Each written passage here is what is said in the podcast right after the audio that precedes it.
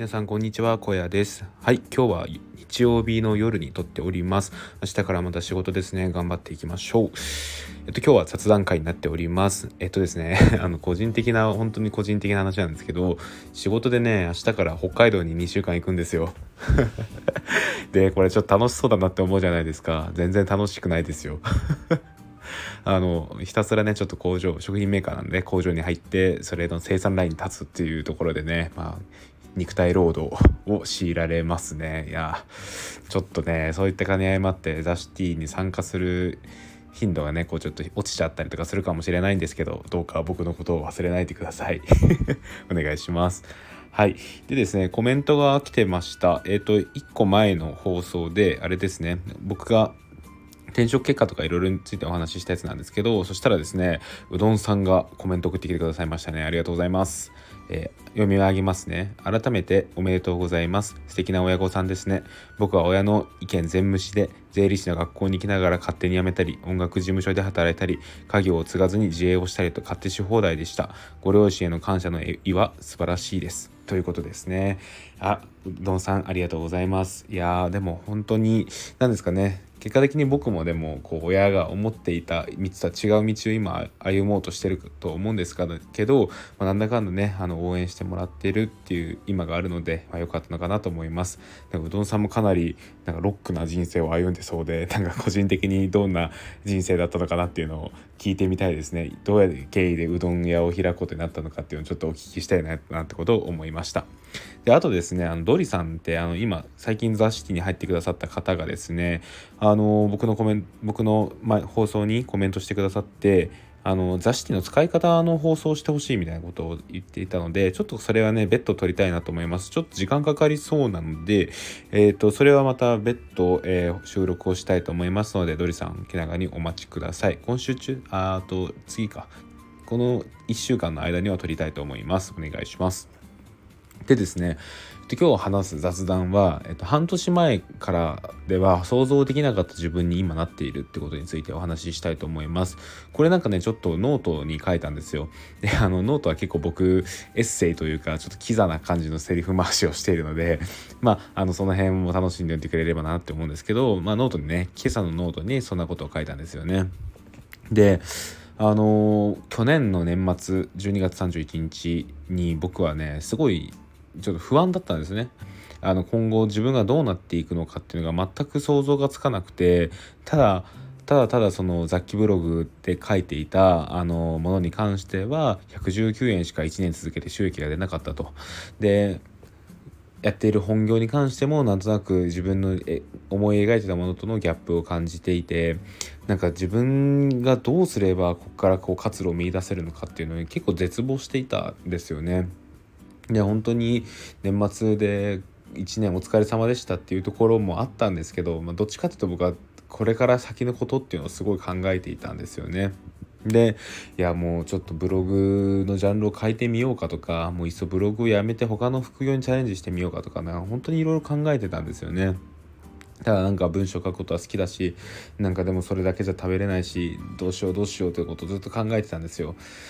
そしたらそしてですねあのまあその次翌年になって1月の多分7日とかもっと早かったかな4日とかだったかもしれないんですけどイケハヤさんの Voicy を聞いたんですよね。でイケハヤさんの Voicy を聞いてあの NFT 仮想通貨の面白さっていうのにこうそこで気づいたんですよ。であの NFT っていうのがえっと、買ってみないとわからないっていうところであったりとかあとはデジタル画像なんだけど誰が所有してるのか分かるか分かるっていうところ。でそういったところがなんか自分の好きなファッションにすごい似てるっていうな似てるよなと思っていてこれなら自分でも描けるんじゃないか興味を持って描けるんじゃないかって思ったんですよね。でかつその NFT 仮想通貨ジャンルっていうのが一応ブログの中では稼ぎやすいジャンルとしてさジャンルになっていてであのニーズもちゃんとあるようなものだと。いうところでこれで一回自分はもう勝負してみようと思ったんですよ。でそこからこうがむしゃらにやり続けてちょっとずつあのブログの収益が出てきたりとか気づけば Twitter のフォロワー数が1000人超えていたりとかそしてミルクさんとの出会いですよね。ミルクさんと出会ったことによってインタビュー記事をしたことによってザ・シティが生まれてで今こんなに盛り上がってる、えー、コミュニティになったと。いうところでいやもう本当にこの半年間で目まぐるしいことが起きてたんだなっていうのを今思ったんですよ。でっていうのもねあのもうすぐ6月が終わる終わって7月が始まるじゃないですかそうするとあと半年で2022年っていうのは終わってしまうんですよねっ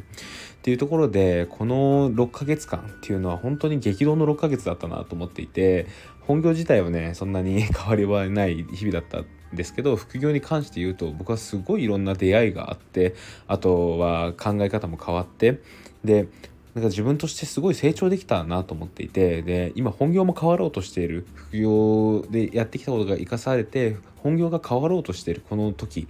になんか僕はすごいある意味ちょっと感動しちゃったんですよね。全く想像できなかったですね。あの絶望していた12月31日からは。本当にあのミルクさんに出会って元木さんに出会って成田さんに出会ってリアブさんに出会って鍋焼健さんに出会って日天さんに出会って芋虫さんに出会って四季さんに出会ってっていうもう言ったらきりがないですけど、まあ、こういう形でこういう形でですね本当に初期の雑誌に入ってくださった初期初期から入ってくださってる方であったりとかもっと言うとその前にミルクさんに出会ったりとかでそのミルクさんにインタビュー記事をするために成田さんに DM を送ったりとかもう本当になんかこういろんなことがこうつながって今があるっていうのをすごい感じてるんですね。一つも無駄なことはなかったです。なんかその去年1年間ファッションブログとしてブログを立ち上げてで思い切って有料テーマを買ってスウェルっていう有料テーマを買ってブログを書き始めたのも無駄じゃなかったですし自分なりに独学で SEO とかライティングについて勉強したのも無駄じゃなかったです。そういったいろんな1年間っていう準備期間下準備期間があったからこそ NFT 仮想通貨ブログでいいスタートダッシュを切れたんじゃないかなと思います。いやなんか本当に本当に想像がつかないですね。あのー、この半年っていうのは僕にとってすっごい意味のある半年でしたあのそうだなえっ、ー、とそれでいうと大学院の2年間とかっていうのもな今振り返ってみると成長をすごい実感するんですけどいやなんかこの半年間の密度に比べたらどうなんだろうなっていう気もしますね。いや本当にそれぐらいこの半年間僕はある意味ですごい成長できた気がしますね。で、ものの考え方とかも変わりましたし、ブログへの姿勢も変わりましたし、あとはオンライン上での人とのつながりっていうところを僕は正直ちょっと軽視してた部分があるんですけどそんな僕を年末の僕を殴ってやりたいですね。ツイッター上のつながりっていうのは本当に強固なものになりますしそこからいろいろなビジネスであったりとかあの新しいえーと、今までとはないようなすごい価値観近い、えー、つながりができるっていうのが あの知らなかったですね。なのでそういったことを伝えたいですね。はい。であとここからですよ。もうすぐ6月が終わりますよね。で7月になってそしたらあと半年間ありますね。ここでどうなるかっていうところなんですけど僕はねある意味すごい楽しみです。あのここから先でどういうことが起きていくのか。で年末でどういうことを振り返ってるのかっていうのを今からすごい楽しみにしています。で僕やっぱりこうなってたのこう今思えるのって毎日を必死にもがいて生きてきたからだと思うんですよね。自分なりにあがいてあがいてあがき続けて今があると。っていう時にからですよ。ここから僕は本業も変わろうとしていて本業が編集編集長候補みたいな形で働くことになってブログにも生きてくるような形でいろんな仕事ができてで半年後の自分がどうなっていればどうなってるんだろうなっていうのが今からすごい楽しみですね。そしてできれば笑っている自分でありたいですね。でかつ雑誌がもっと盛り上がっていてなんかいろんなことが起きていたら楽しいだろうなと思いますね。はい。そんな感じで今日の小屋ラジオ終わりたいと思います。えっ、ー、とここから半年間2022年、えー、ジャスティンの皆さんよろしくお願いします。はい。そんな感じで今日の放送終わりたいと思います。ここまでは NFT ガイドの小屋でした。それではまた明日。バイバイ。あ僕は北海道行ってきます。